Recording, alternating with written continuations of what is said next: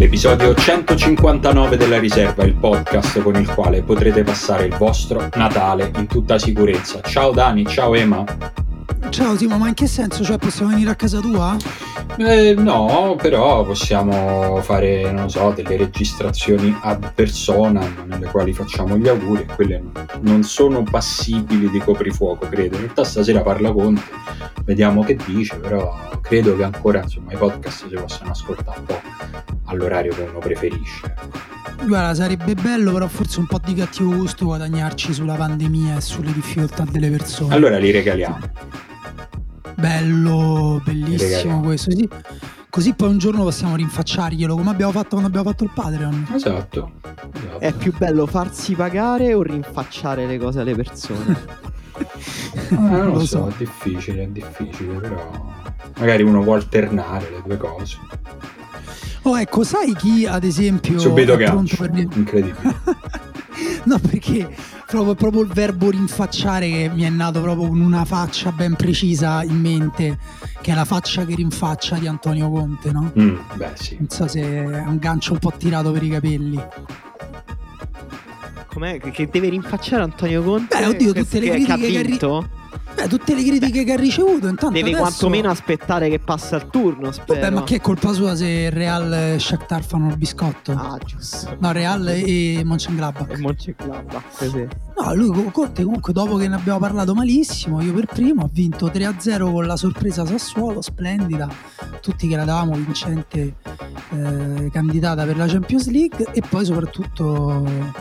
si è tolto la soddisfazione di battere il Mönchengladbach. No, in realtà io non sono così proprio ehm, non è che abbia cambiato idea molto sull'Inter, non so se, se voi l'avete vista o, o avete visto qualcosa. Conte. Sì, a me è sembrata una partita in cui l'Inter ha un po' accettato il contesto tattico del Borussia Mönchengladbach, cioè ha fatto una partita un po' a battere e levare su un campo lungo, Uh, attaccando in modo diretto, cercando di controllare poco la palla.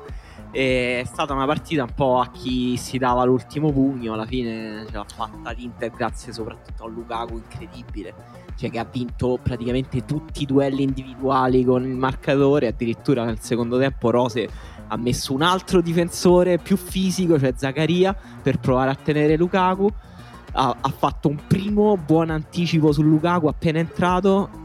I telecronisti già dicevano forse ha fatto bene a metterlo, poi non l'ha più vista, non è riuscito proprio più a tenere il contatto fisico con Lukaku. Sì, che non... E poi ha fatto su quel gol, sul secondo gol, cioè sul primo gol di Lukaku, scusate, ha fatto l'errore che diciamo sempre che fanno i difensori eh, con Lukaku, però è molto difficile non farlo evidentemente, cioè dargli l'appoggio fisico in area di rigore. Sì, lei l'ha proprio spostato Lukaku, non so quanto lui volesse dare l'appoggio fisico, comunque... provare a contrastarlo proprio, eh, Lukaku se l'è proprio messa a distanza, ma ha fatto anche un grandissimo tiro, insomma è una cosa che, che, che non sempre Lukaku trova, però ecco, Lukaku fa proprio la differenza se c'è o non c'è.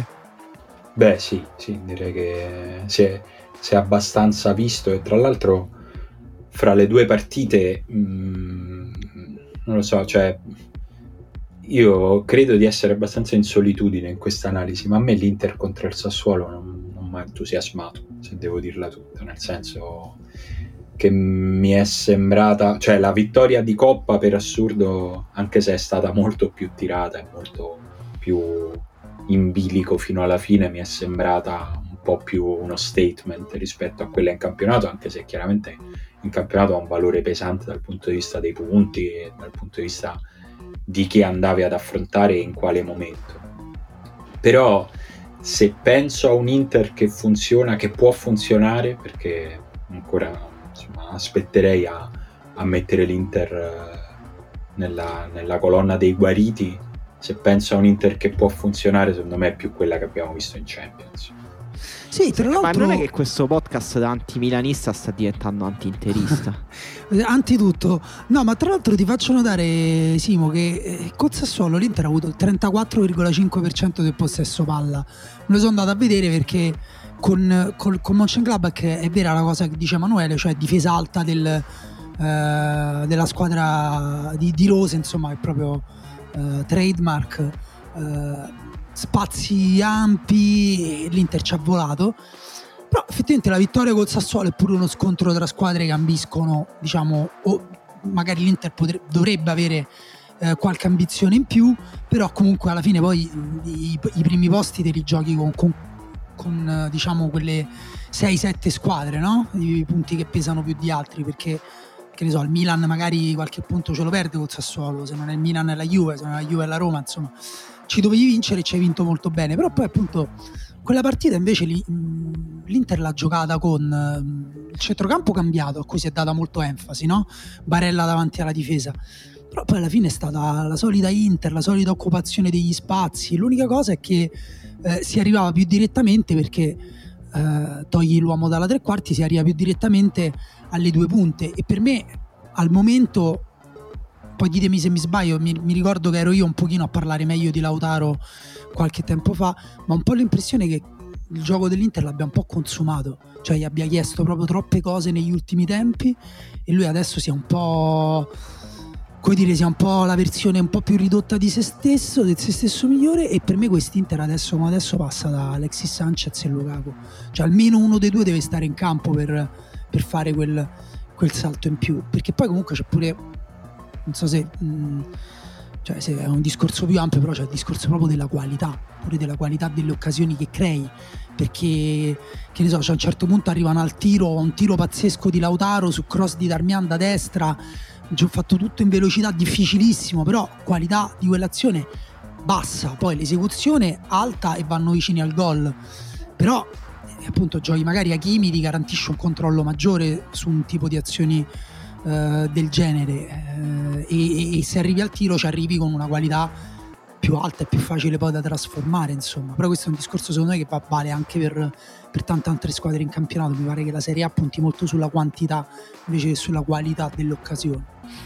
Eh, ehm, a me sembra che l'Inter, cioè, facendo questo gioco in cui va direttamente sulle punte, non, non costruisce veramente quasi mai delle, delle azioni eh, complesse, molto meno dell'anno scorso comunque, cioè il suo gioco è diventato secondo me ancora più minimale.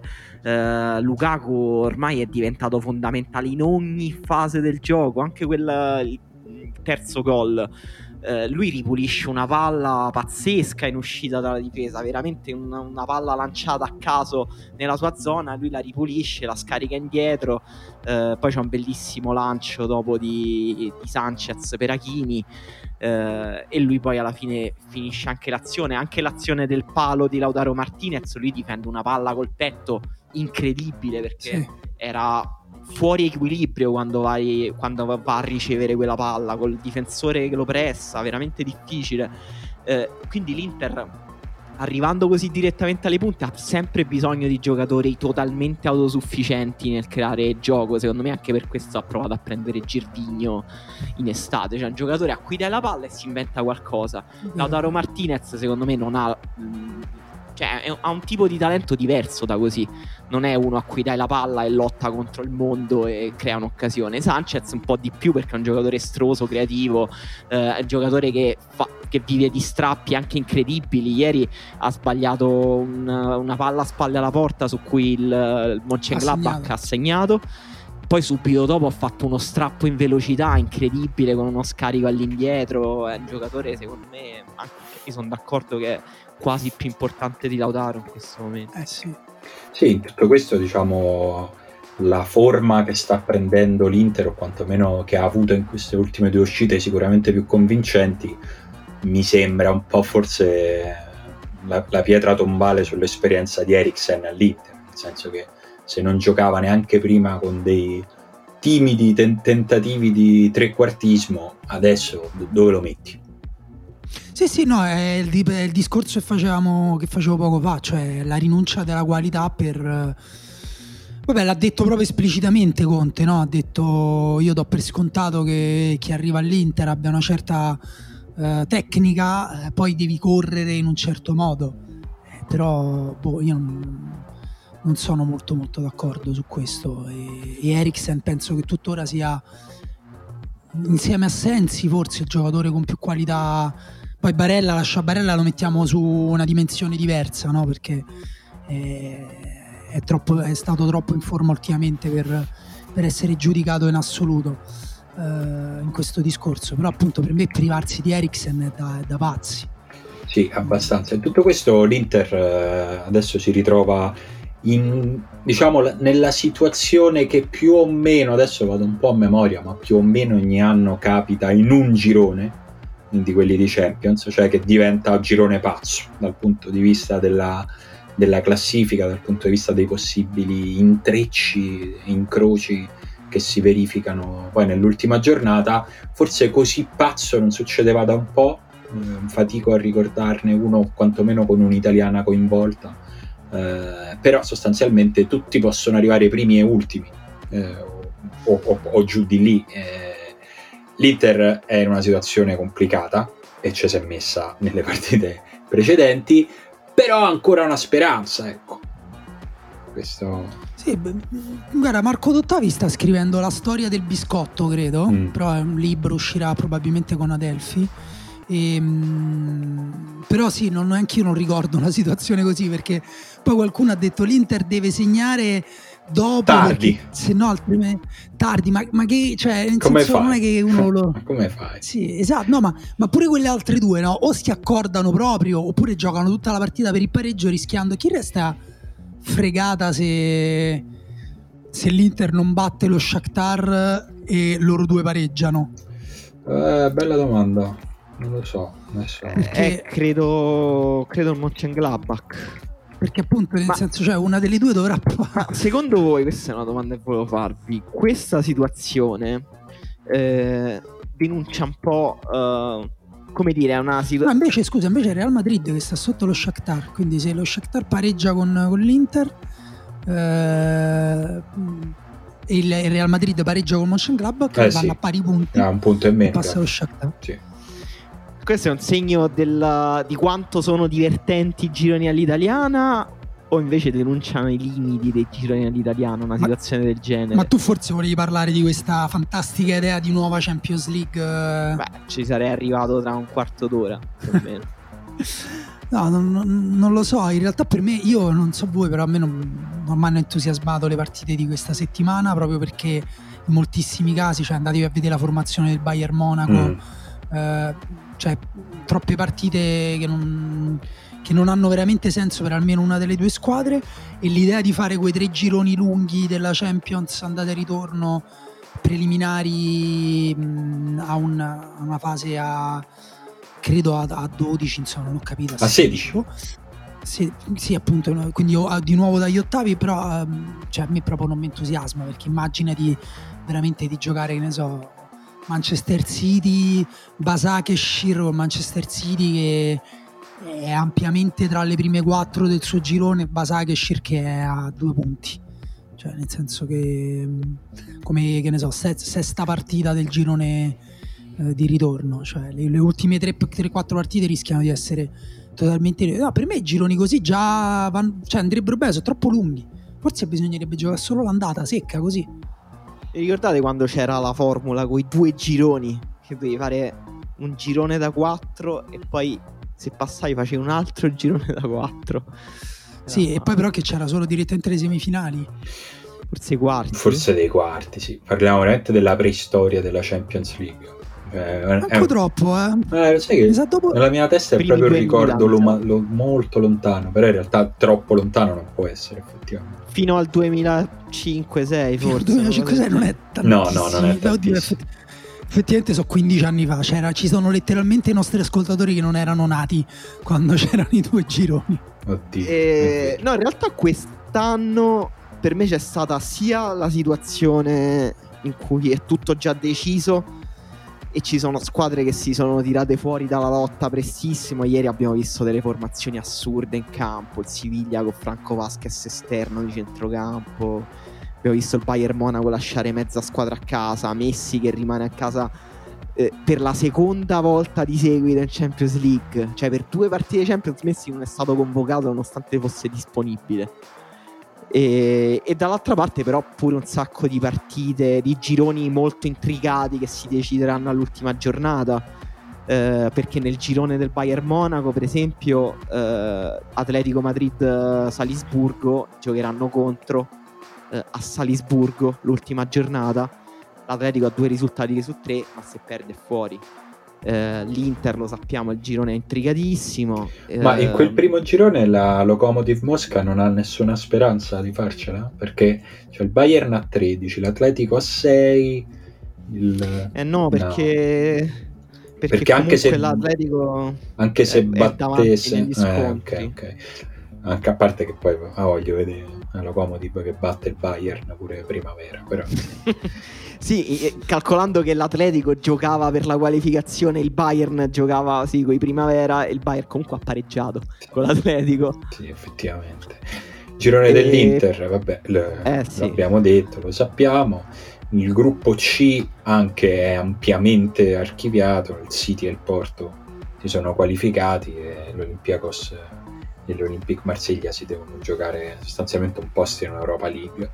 Proprio le briciole buttate per terra ai poveri. Sì, anzi, anzi che l'Olympique Marsiglia ha vinto una partita dopo aver perso le prime quattro senza fare neanche un gol, quindi insomma è già un piccolo passo in avanti per quel che riguarda sì, la il, squadra di Villas-Boas. Il primo gol l'ha fatto Payet, Payet nonostante quei capelli terribili con i quali... E, e quella panza pure, direi. Sì, sì.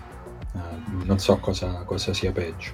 Nel gruppo D il Liverpool pure è entrato, diciamo, nel, nel club delle squadre che ormai fanno gli esperimenti in Champions League con un paio di giornate d'anticipo, e l'Atalanta è in una situazione per la quale, come credo abbia detto Gasperini, avrebbe firmato, nel senso che trovarsi a una partita dalla fine con eh, la possibilità di decidere del tuo destino con una singola partita, eh, insomma eh, per l'Atalanta pescata con Liverpool e Ajax non era per niente scontato.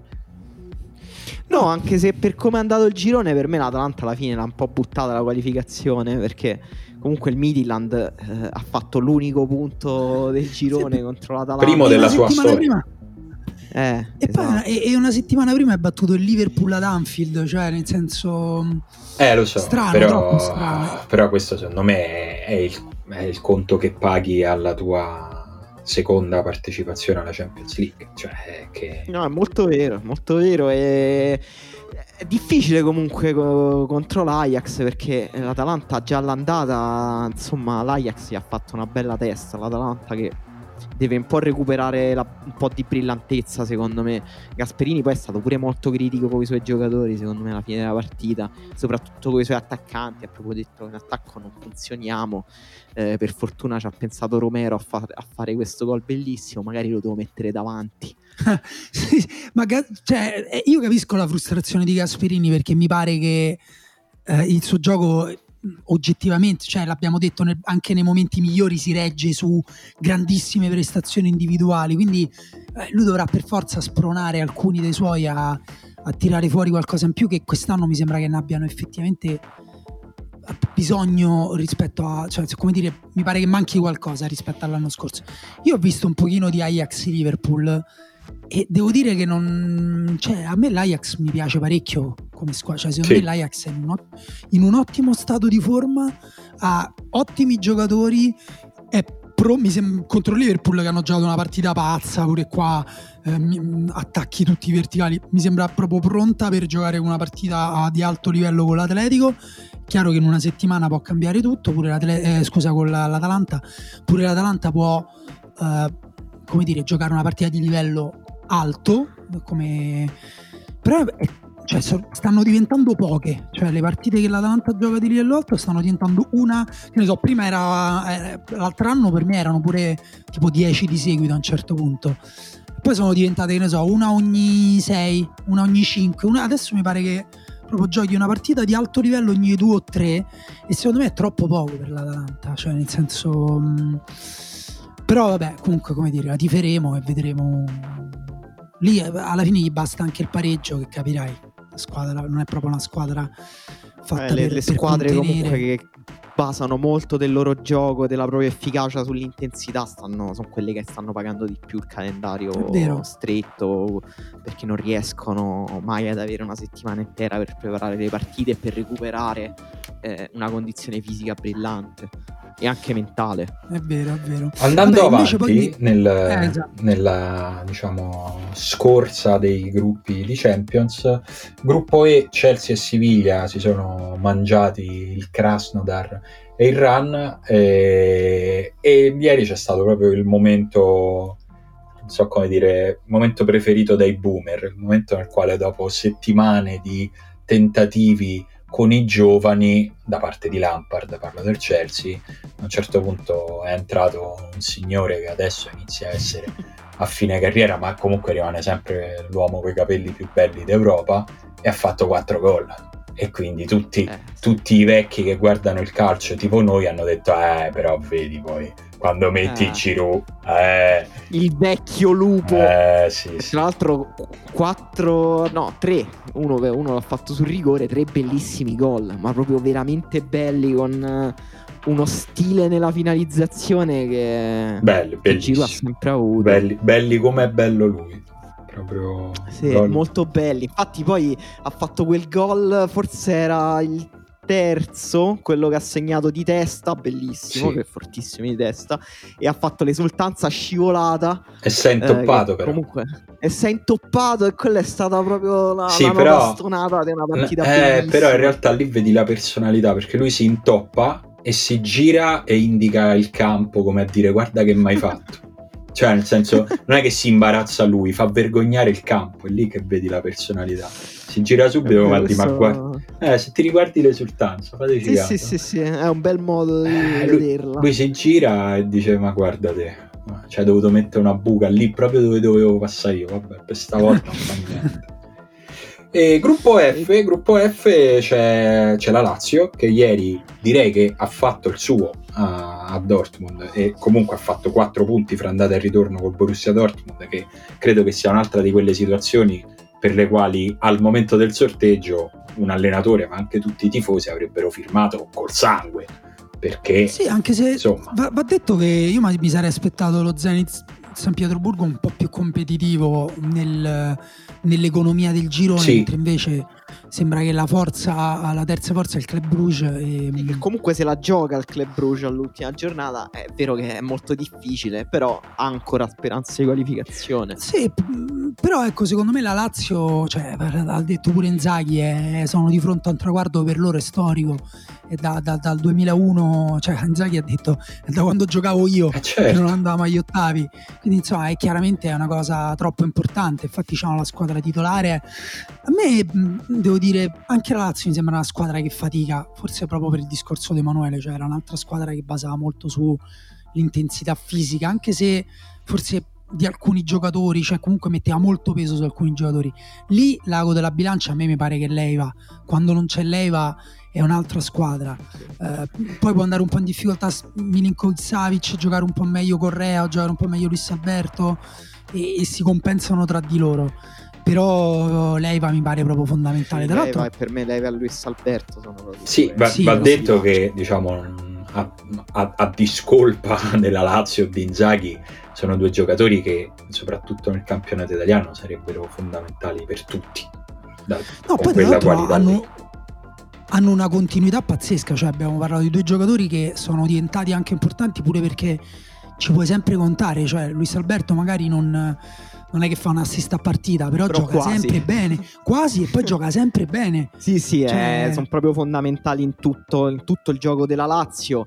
Eh, per me mh, è stato abbastanza impressionante il modo in cui la Lazio ha affrontato il girone, perché è riuscita a portare quella bravura nella gestione del, delle partite, dei momenti della, delle partite che ha mostrato in Serie A, soprattutto l'anno scorso, è riuscita a portarle in Europa, e senza esperienza per farlo con un livello più alto questo non era per niente scontato. E la Lazio comunque giocava con una linea difensiva, con tutto il rispetto, Marusic, Patrick, Ott, Acerbi, Fares. Sì, tra l'altro insomma è, è dura, eh? Sì. Tra l'altro a, Acerbi non so se ce, ce, l'avete notato, ma da interno sinistro praticamente ogni volta che la Lazio aveva la palla lui si sovrapponiva. Sì, vai, no, è un regista offensivo, a un certo punto diventa un regista offensivo. Sì. E devo dire, il Dortmund per me è un po' una delle squadre più deludenti di questa prima fase.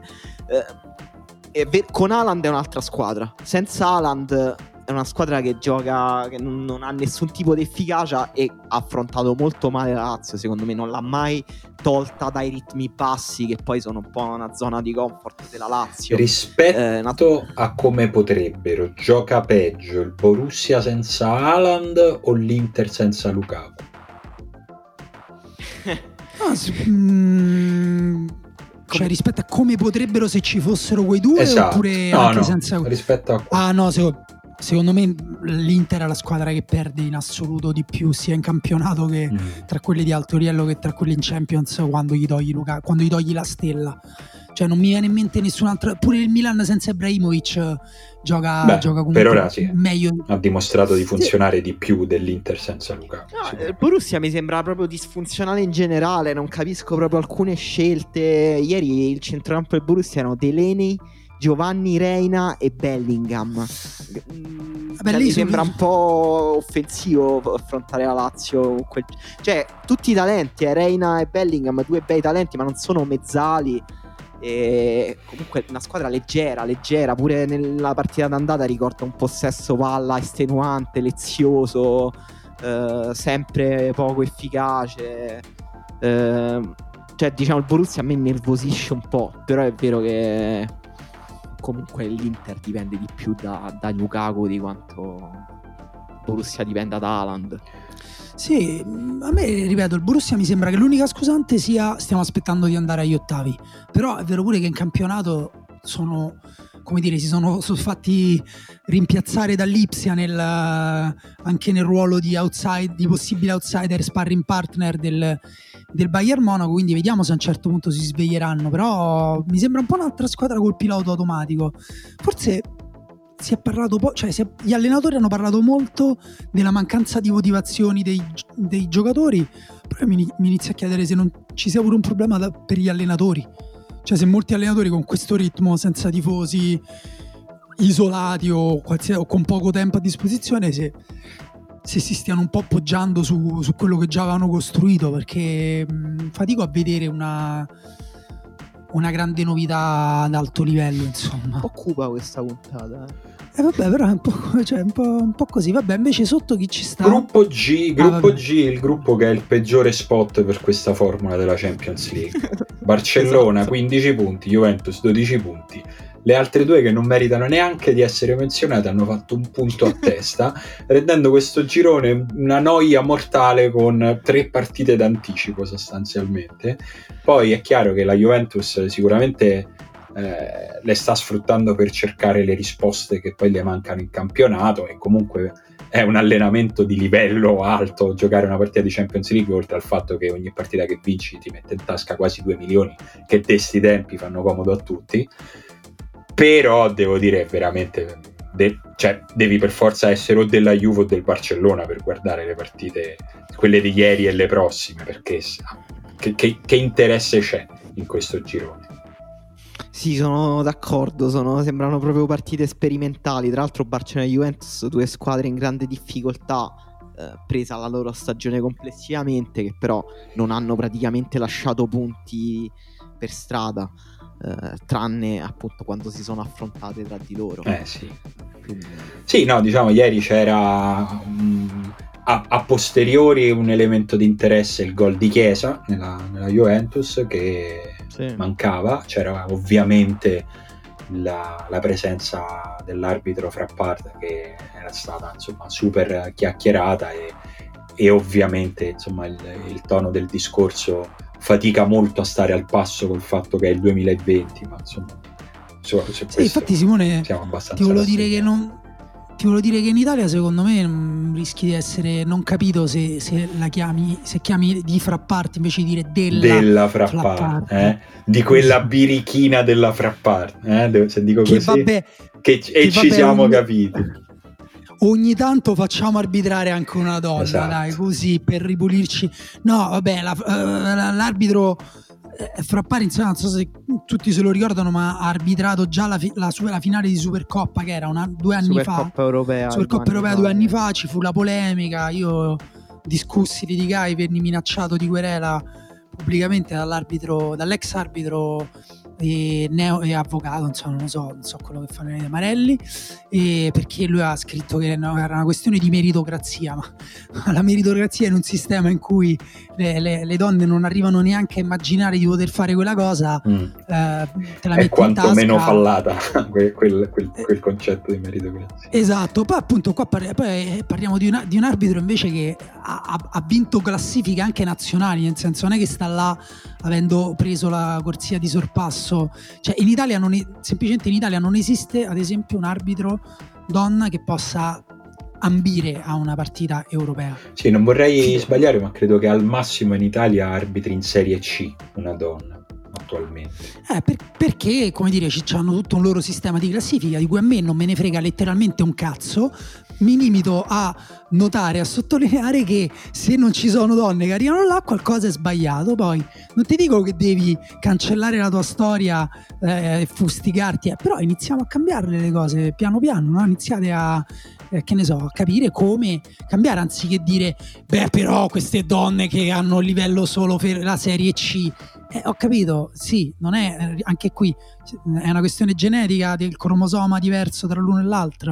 No, direi di no. E... proviamoci, esatto. Sbrighiamoci, ecco, è già io l'unico editoriale che vorrei, vorrei leggere su questo tema è sbrighiamoci, cioè gli arbitri donne ci sono, sono tanti, sono equamente distribuiti fra brave, meno brave e pippe, esattamente come, come gli uomini, e anche, anche gli arbitri donne devono poter arbitrare in Serie B e in Serie A e devono poter fare un sacco di cazzate come fanno i loro colleghi maschi, cioè, perché poi il, te- il discorso di oggi era eh, brava, sì, non ha sbagliato niente, ma eh, non è che cambiava qualcosa se anche avesse fatto un errore grave ieri sera, eh, insomma eh, gli arbitri fanno errori gravi e poi eh, rivanno in campo una settimana dopo. Io immagino, esatto, se, la, se, se la Frappare avesse fatto un errore grave, voglio vedere dopo quanto gliela facevano riarbitrare una partita. Dobbiamo, secondo me dobbiamo sbrigarci, anche perché dovremo passare per tutta quella fase in cui faremo tutta, i media faranno gaff, faranno brutti editoriali perché si dovranno confrontare con un fenomeno nuovo. Oddio, quindi... che palle, sto pensando a questa cosa quando avremo tipo cinquanta anni. Lì tu dici prima, ancora... prima lo approntiamo, dici che sarà faticoso. A me sembra che tipo su Elliot Page siano stati tutti bravissimi, nessuno ha sbagliato un colpo, non so di che cosa parli. Gruppo H, me... gruppo H è un gruppo divertente, è un gruppo del quale il va... più bello, il più bello, più bello. Gruppo del quale varrà la pena, insieme a quello dell'Inter, diciamo. Eh, del quale sì, varrà la pena guardare le ultime, le ultime partite, soprattutto una, nel senso che il Paris Saint-Germain è riuscito faticosamente a riconquistare una vetta della classifica, era, aveva iniziato male, poi insomma è riuscito a raddrizzare la situazione, adesso sono primi in tre, Paris Saint-Germain, United e Lipsia a nove punti, solo che eh, la differenza sostanziale è che il P S G deve affrontare l'Istanbul Başakşehir nell'ultima giornata e le altre due si scontrano tra di loro, insomma. Quindi, questo. Sì, tra l'altro con, lo, con Lipsia che ha fatto, aveva il Eh, come voglio chiamarlo, il jolly di giocare col Başakşehir mentre si affrontavano Paris Saint-Germain e United, e ha pareggiato, sì, e ha perso questa occasione unica di prendersi due punti da una delle due. E beh sì, almeno perché da una delle poi due. Le sarebbe bastato un pareggio nell'ultima per stare tranquilla, no? Sì, e poi appunto magari vai a giocare, che ne so, metti che ehm, perché adesso appunto avrebbe preso due punti a però tutte ha, e due. Ha vinto ah, beh, col Başakşehir. Ha vinto quattro a tre, una partita totalmente pazza alla fine. Poi ha segnato Sorlot all'ultimo minuto. Ah, okay. Pensa che io invece ero rimasto L'avevi lasciati pari sul pareggio. E, e allora no, e allora comunque vabbè, era, allora era, la situazione era, è questa, eh. Eh. Insomma, eh, il Paris Saint-Germain ah, però no, hanno perso la settimana prima. Chi hanno perso allora la settimana prima? Perché loro dopo la partita al Paris Saint-Germain ah, hanno perso col Manchester? No, hanno perso al Paris Saint-Germain, giusto? Okay. Sì, se, comunque sarà molto bella Manchester United Red Bull Lipsia, perché da una parte la squadra che ha speso miliardi su miliardi e però non ha un allenatore, dall'altra uno degli allenatori più quotati al mondo, anche se quest'anno forse il Red Bull Lipsia meno brillante l'anno scorso, poi ha avuto anche, cioè, abbiamo detto anche giocatori diversi. Eh sì, aver perso Timo Werner è stato secondo me fondamentale proprio per il loro gioco, e anche perché hanno preso Sorloth per sostituirlo, che però entra sempre dalla panchina, ma non, non è ancora un titolare della squadra. Voi c'è una delle due che preferireste vedere, che ne so, il blasone dello United, oppure appunto magari anche... Per me, se lo United non si classifica mai più per la Champions League, dimmi dov'è il modulo che... Vabbè, ma tu covi vecchi rancori. No, Simone. Ma guarda, neanche, cioè... ti posso dire, neanche ci penso al sette a uno. Cioè, proprio una squadra che non mi trasmette nessun tipo di... Cioè, non... sta antipatica, sta antipatica al, è vero netto, che è una squadra... al netto di quello, giuro. È vero che è una squadra troppo strana, cioè comunque pure col Paris Saint-Germain che non, cioè pure il Paris Saint-Germain non sta simpatico quasi a nessuno. Io no, però ti viene voglia farla. Di vederlo giocare, cioè il Paris Saint-Germain, esatto, non è simpatico, però poi in campo vedi delle cose che oggettivamente, cioè ieri è stato bello in alcuni momenti vedere giocare il Paris Saint-Germain, perché c'è un sacco di gente brava, eh, detto proprio banalmente. Eh... Sì, sì, io, io guarda, vorrei di fare Paris Saint-Germain, mh, mh, perché ho vissuto a Parigi, non lo riesco a tifare, però qualcosa lo trovi di bello. Neymar, Mbappé, Verratti, anche sinceramente anche come gioca, cioè non è così banale, poi non, non è entusiasmante perché, come dire, la, la, è a trazione anteriore, c'ha solo le ruote davanti che, che girano nella metà campo avversaria, però eh, invece cioè, lo United sembra proprio una squadra di, di gente scelta al parco, gente tipo, ah prendo McTominay, sì. eh, prendo Bruno Fernandes nel parco dei cioè, bravi, eh? Cioè, non, è, non so pippe, è il parco dei no, bravi non... però scelti così. No, però sembra sempre che si sono appena conosciuti. E tra l'altro McTominay pure, no? Adesso qua parliamone, che, che gioca titolare, idolo di Maria, Marianella, che lo che dice no, sempre Ruggero, forse che è forte un questo ragazzo, che amatore di McTominay. Eh, fanno che forte questo ragazzo, grandissimo. Poi mette l'ombrellino nell'home drink. Si è lamentato perché McTominay questo, perché dice il Paris Saint-Germain eh, non gioca onestamente, si buttano troppo. Poi a vedere la partita e, e anche solo gli highlights di Neymar, a un certo punto lui dà una stecca a Neymar di tibia contro tibia, che sarebbe, cioè che, che quello per me non è calcio, poi vabbè fa parte del calcio e lo puoi usare in maniera grigia, però poi stai zitto, stai muto perché, perché, quello, perché quello equivale a uno che si butta. Se tu mi dai un calcio che cioè, mi, mi vuoi fare una microfrattura alla gamba o comunque che poi mi, cioè quello per me è, dice, un... è ugualmente antisportivo come una simulazione. Sì, pure la simulazione fa parte del calcio, cioè l'inganno all'arbitro, non è che c'è modo per, elimina- per eliminare, non esiste sport in cui non si inganna questo, l'arbitro. Questo è il mio vecchio cavallo, grande, sempre molto a favore della simulazione, segnala una bellissima simulazione di Milinkovic ieri contro Borussia. Pazzesca, artista, pazzesca. Arte. Artista in diretta. Detto, ma è rigore nettissimo, vedi il replay, non c'è, non, ci sono vari centimetri di differenza tra il corpo di un giocatore e l'altro, no, però lui fa un tuffo di una naturalezza veramente artistica. Per il Manchester United io tiferei implosione, ma perché almeno magari si rendono conto che devono cambiare allenatore, però dovrebbero rendersi conto che devono cambiare anche dirigenza, eh, chiunque prenda delle scelte, qualsiasi scelta eh, nel Manchester United sta sbagliando tutto, dovrebbe essere cacciato. Eh, Paris Saint-Germain per me quest'anno ha abbracciato ancora di più questa natura totalmente individuale eh, sì, del infatti, calcio. Scusa, è di oggi la notizia che Messi, che Neymar ha detto l'anno prossimo che Messi dovremo giocare insieme. Perfetto, perfetto. Quindi... nel Paris Saint-Germain c'è spazio per tutti. E invece, tutti. Però, a livello, a livello proprio tattico, non riesco proprio a capire come vanno a giocare. Perché insieme in pratica, a que... quest'anno hanno preso Danilo Pereira, che è questa cassettiera che hanno messo davanti la difesa, gigante, che de- deve preoccuparsi di fare la fase difensiva, e poi a tutti i giocatori offensivi ah, hanno Paredes, ieri avevano Paredes, è un giocatore che sappiamo non ha nessun tipo di skill in fase difensiva, proprio un giocatore che non difende in nessun modo. Spalletti penso se lo sogna ancora la notte, eh, e poi tutti i giocatori offensivi il prossimo anno, se prendono Messi, magari aggiungono un'altra cassettiera accanto a Danilo e ne tengono un altro. Sì, vabbè, è, è strano prendere i due che vanno alla velocità della luce e uno che va così piano e va quasi indietro nel tempo. Messi tra un po' inizierà a segnare i gol camminando e correndo all'indietro, per, perché tra l'altro gli manca solo quello come virtuosismo. Però io voglio fare una domanda secca, brutale. Simone, chi vedi favorito questa Champions League? Madonna. Adesso, adesso parlando solo dei gironi. Bayern Monaco.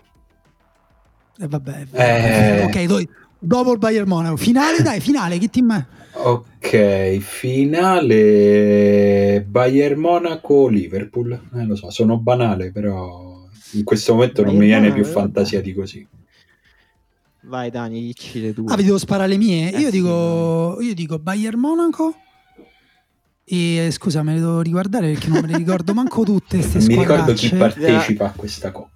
No, dobbiamo dire la finale, è, no? È un torneo in cui non c'è la Roma, quindi io lo seguo così con disinteresse non, non emotivo. Io dico Bayern Monaco, Manchester City. Beh, ci strano. Sta, ci sta. Bello, io dico Bayern Monaco. E poi, siccome questa domanda ce l'hanno fatta anche in una newsletter che facciamo per i nostri amici di Patreon, io ho fatto questa previsione veramente squilibrata e avevo detto che avrebbe vinto il Barcellona. la, la ripeto, mo, mo non me la rimangio, anche mo se non c'è più ne- non c'è nessun dato che mi faccia dire questa cosa, anzi ogni settimana sembra peggio il Barcellona. Sai che io sto dire. cercando di ricordarmi che cosa avessi scritto. Mi ricordo che avevo scritto che il Tottenham vince l'Europa League, che fine, me la tengo. Ah, e... bella bella previsione. Beato te. Io ho detto, io ho detto il Paris Saint Germain vince l'Europa League.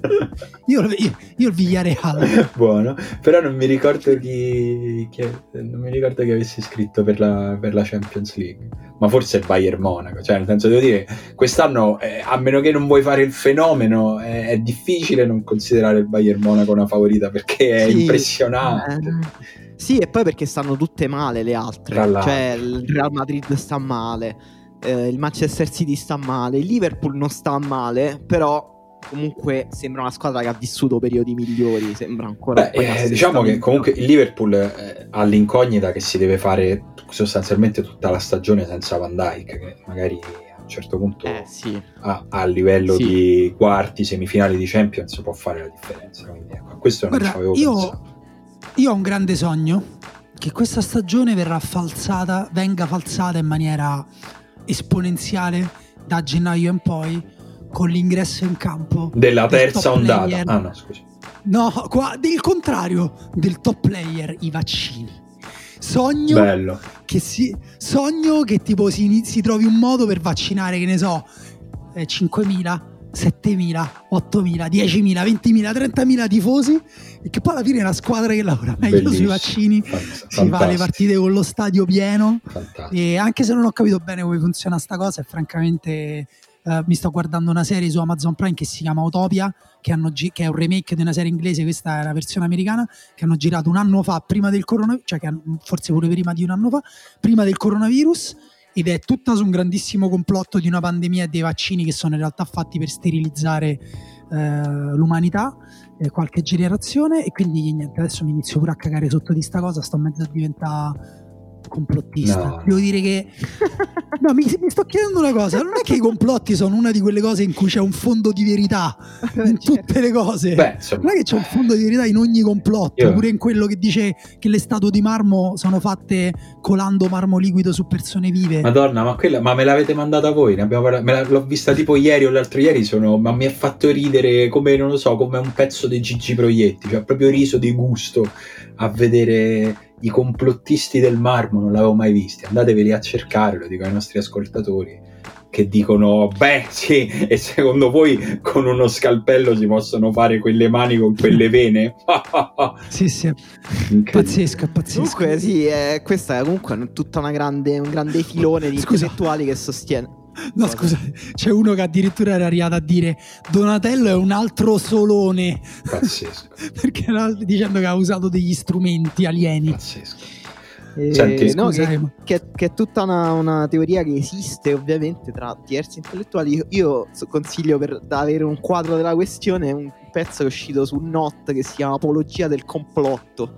Ha scritto Lolli. No, quello l'ho letto. Quello però c'ha una versione del complotto di... Io, io credo ci sia qualcosa di vero, proprio letterale. Non lo so, forse ho solo paura e non vedo l'ora che arrivano i vaccini sotto forma di lollipop. No, volevo dire una cosa prima, non mi ricordo perché la volevo dire, ma forse perché abbiamo nominato di nuovo il Real Madrid poco fa, che in tutto questo non si sa se sarà Zidane l'allenatore nella prossima partita di Champions.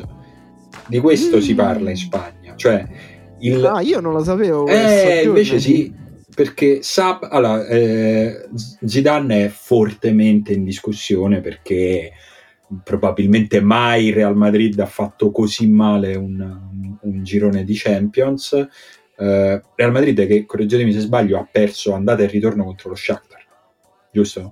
È successa questa guarda, cosa. Ti, mh, guarda, ti ripeto, è una coppa che per me non ha nessun credo che valore, sia successa questa cosa, eh, ma insomma mh, Zidane è mh, fortemente messo in discussione sia internamente che, che esternamente, insomma i toni dei, dei giornali, poi sempre equilibrati, i giornali spagnoli che parlano di Real Madrid hanno detto che è deprimente, siamo carne da Europa League, questi sono stati i toni.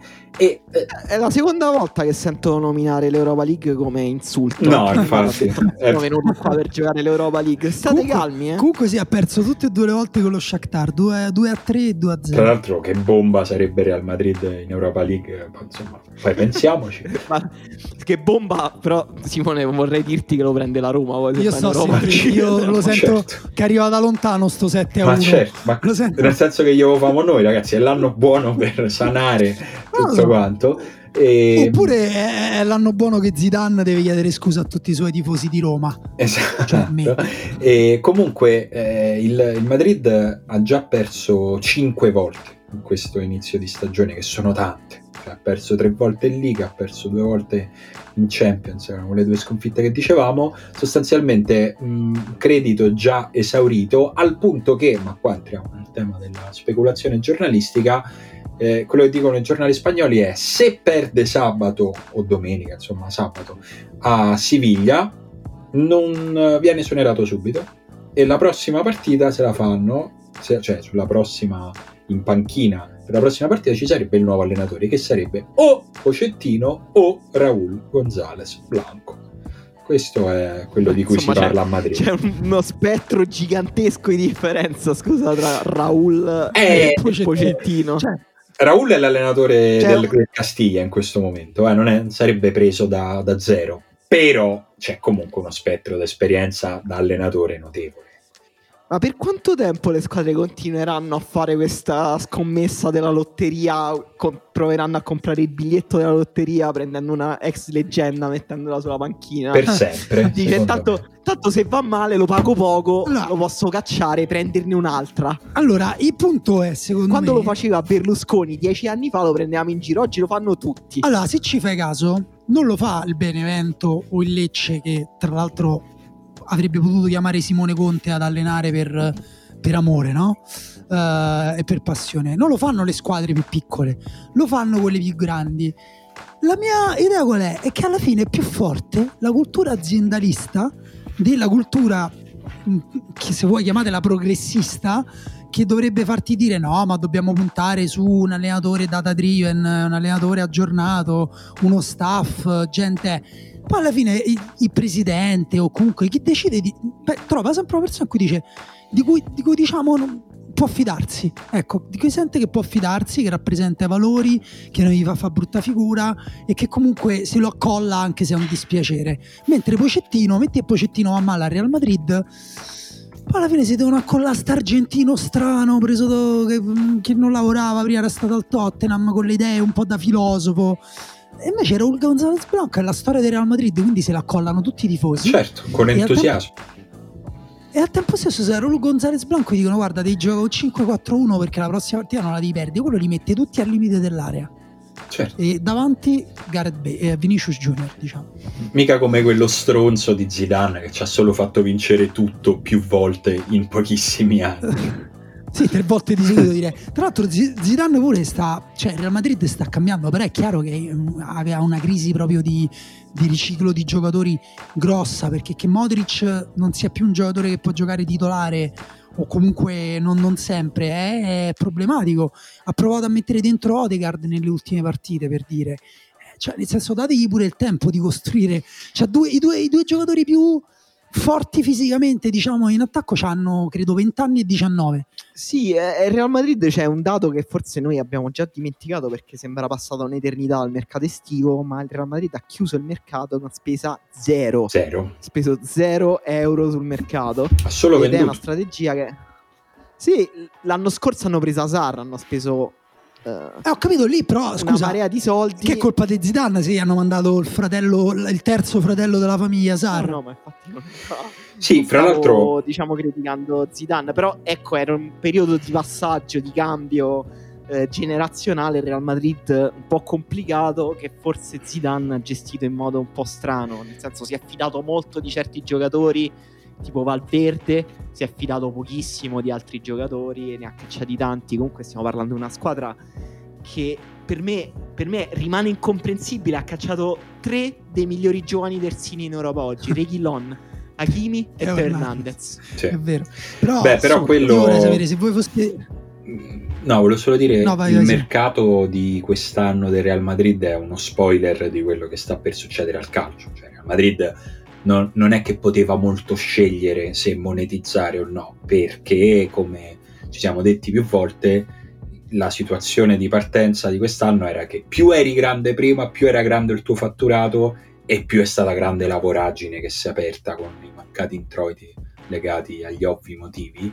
E il Real Madrid ha iniziato da prima a far fronte a una situazione alla quale presto tutti dovranno far fronte e che ci proietterà in una cosa che secondo me, della quale ancora non abbiamo ben capito quanto sarà grande, se posso banalizzare, il botto che sta per fare il calcio.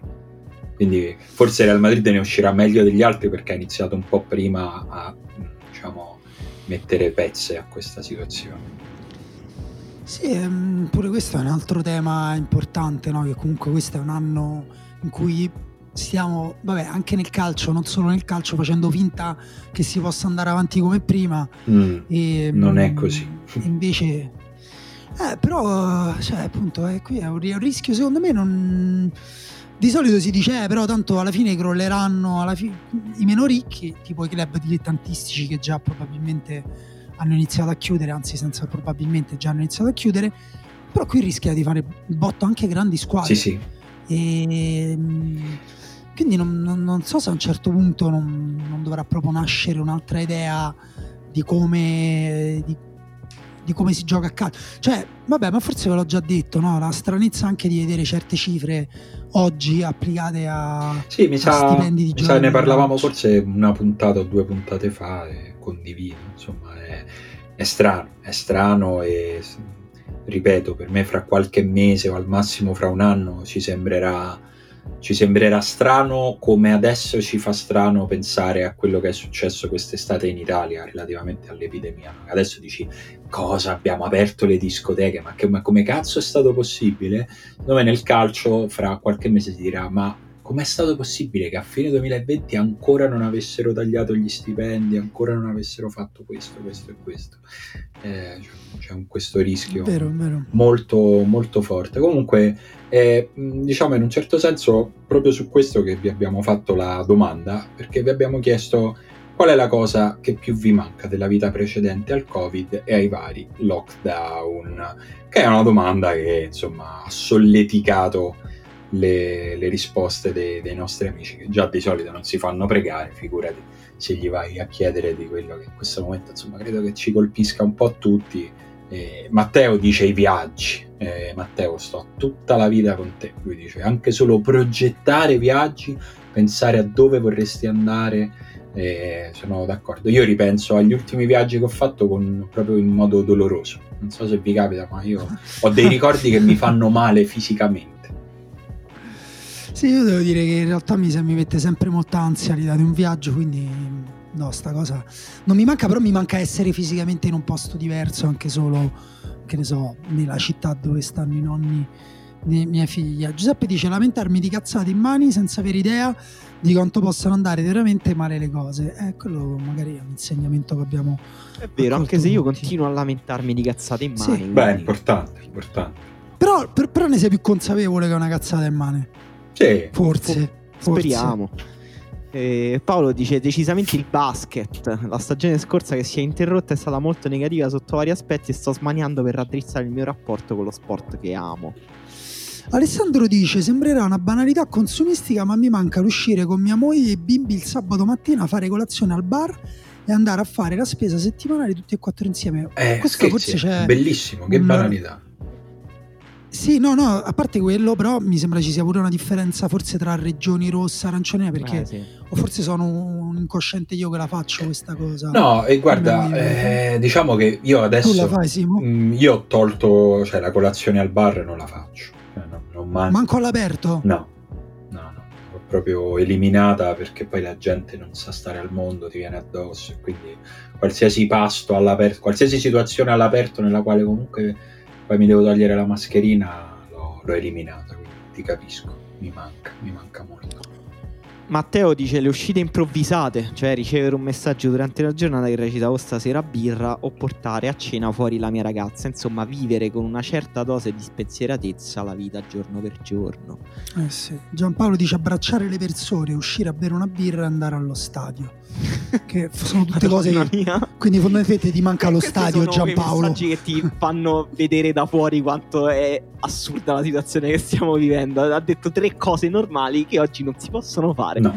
Mondo, Lorenzo fare. Dice: io non me la ricordo più la vita prima di marzo, che è un po' una battuta ma anche un po' no, nel senso, sarà interessante capire quanto ci rimetteremo a fare con naturalezza le cose che facevamo prima, e, però se lo scopriremo direi fra un anno. Sì, anche, anche cosa resterà di aperto e quanti soldi ci resteranno da spendere per fare anche, determinate cose. Anche.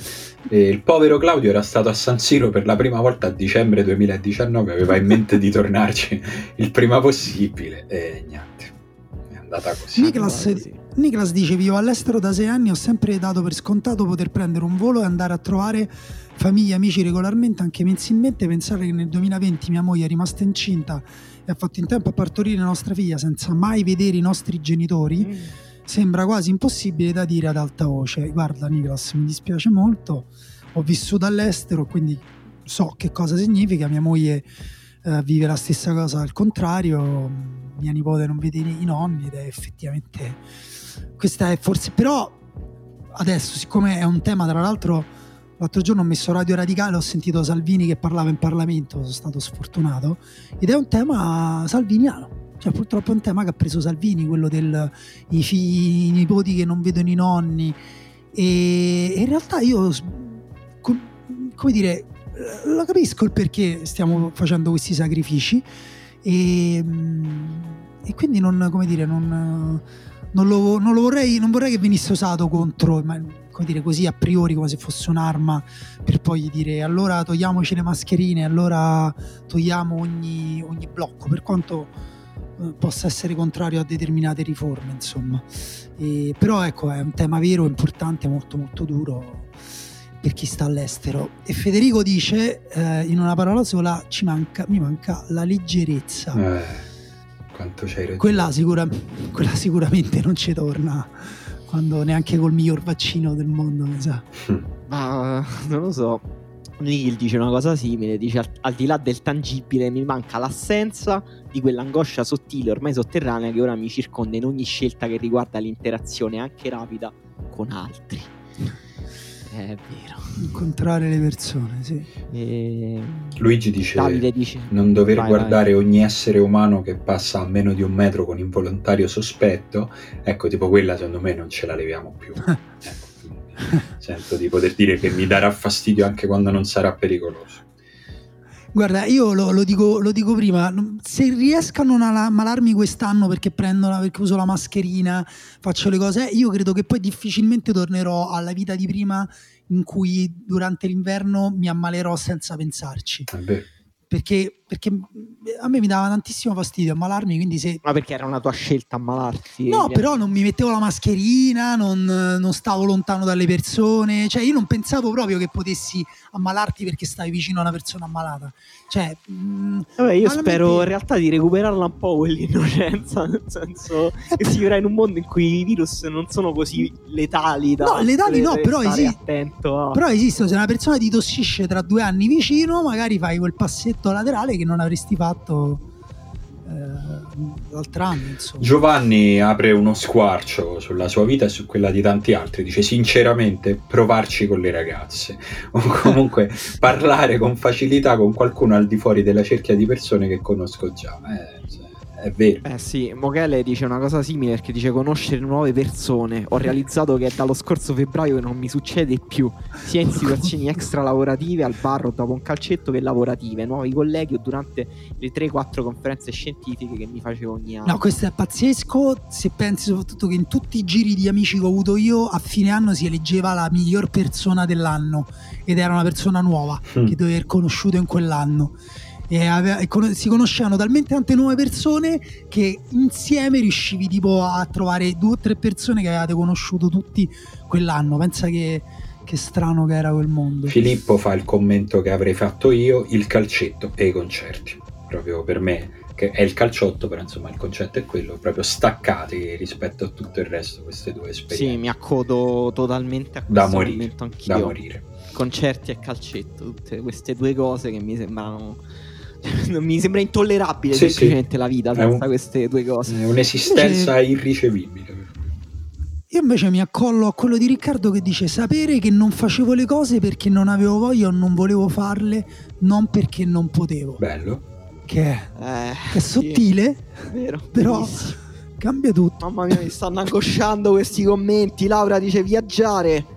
A fine marzo sarei dovuta andare a vedere Italia-Inghilterra a Wembley, ero casatissima ed è stata una mazzata incredibile dover cancellare tutto. Avevo pianificato un bel po' di trasferte fra Germania, Inghilterra e Austria per quest'anno. Non vedo letteralmente l'ora di poter tornare a spulciare i siti delle compagnie aeree o delle ferrovie chiedendomi West Next.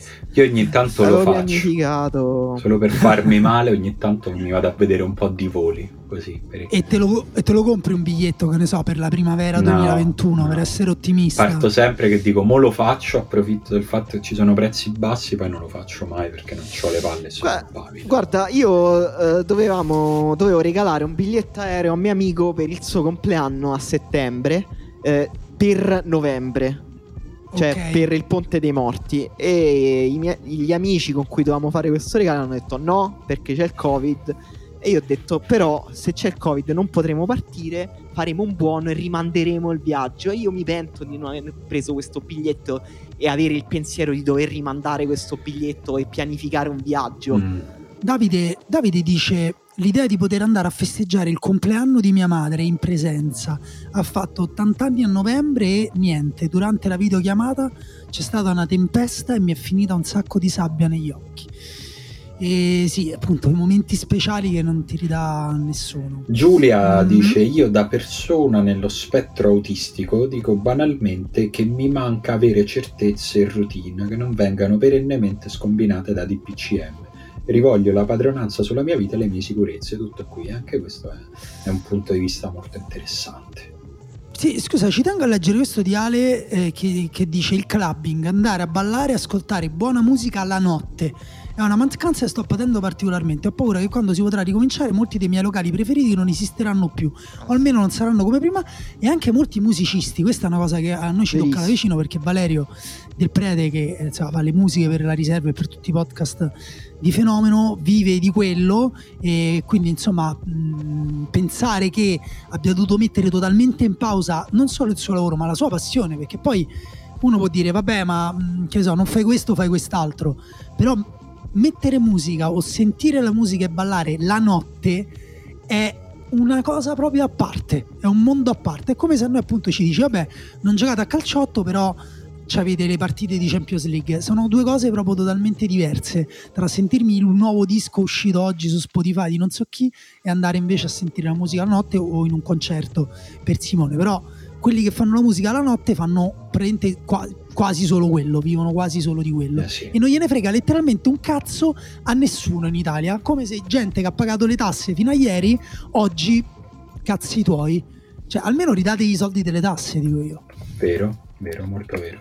Io credo che dobbiamo chiudere questa, questa puntata, che oggi è un filo più corta del solito, però insomma quello che ci dovevamo dire ce lo siamo detti. Torniamo la settimana prossima come al solito sdoppiati, per chi vuole su Patreon a lunedì, altrimenti ci risentiamo da queste parti come al solito giovedì, venerdì, non si sa, vediamo, perché settimana prossima si chiudono anche i gironi di Europa League, quindi vediamo un po', anche se magari aspettiamo che giochino Roma, Napoli e Milano. Comunque torniamo. Ciao ciao, ciao ragazzi, ciao ciao.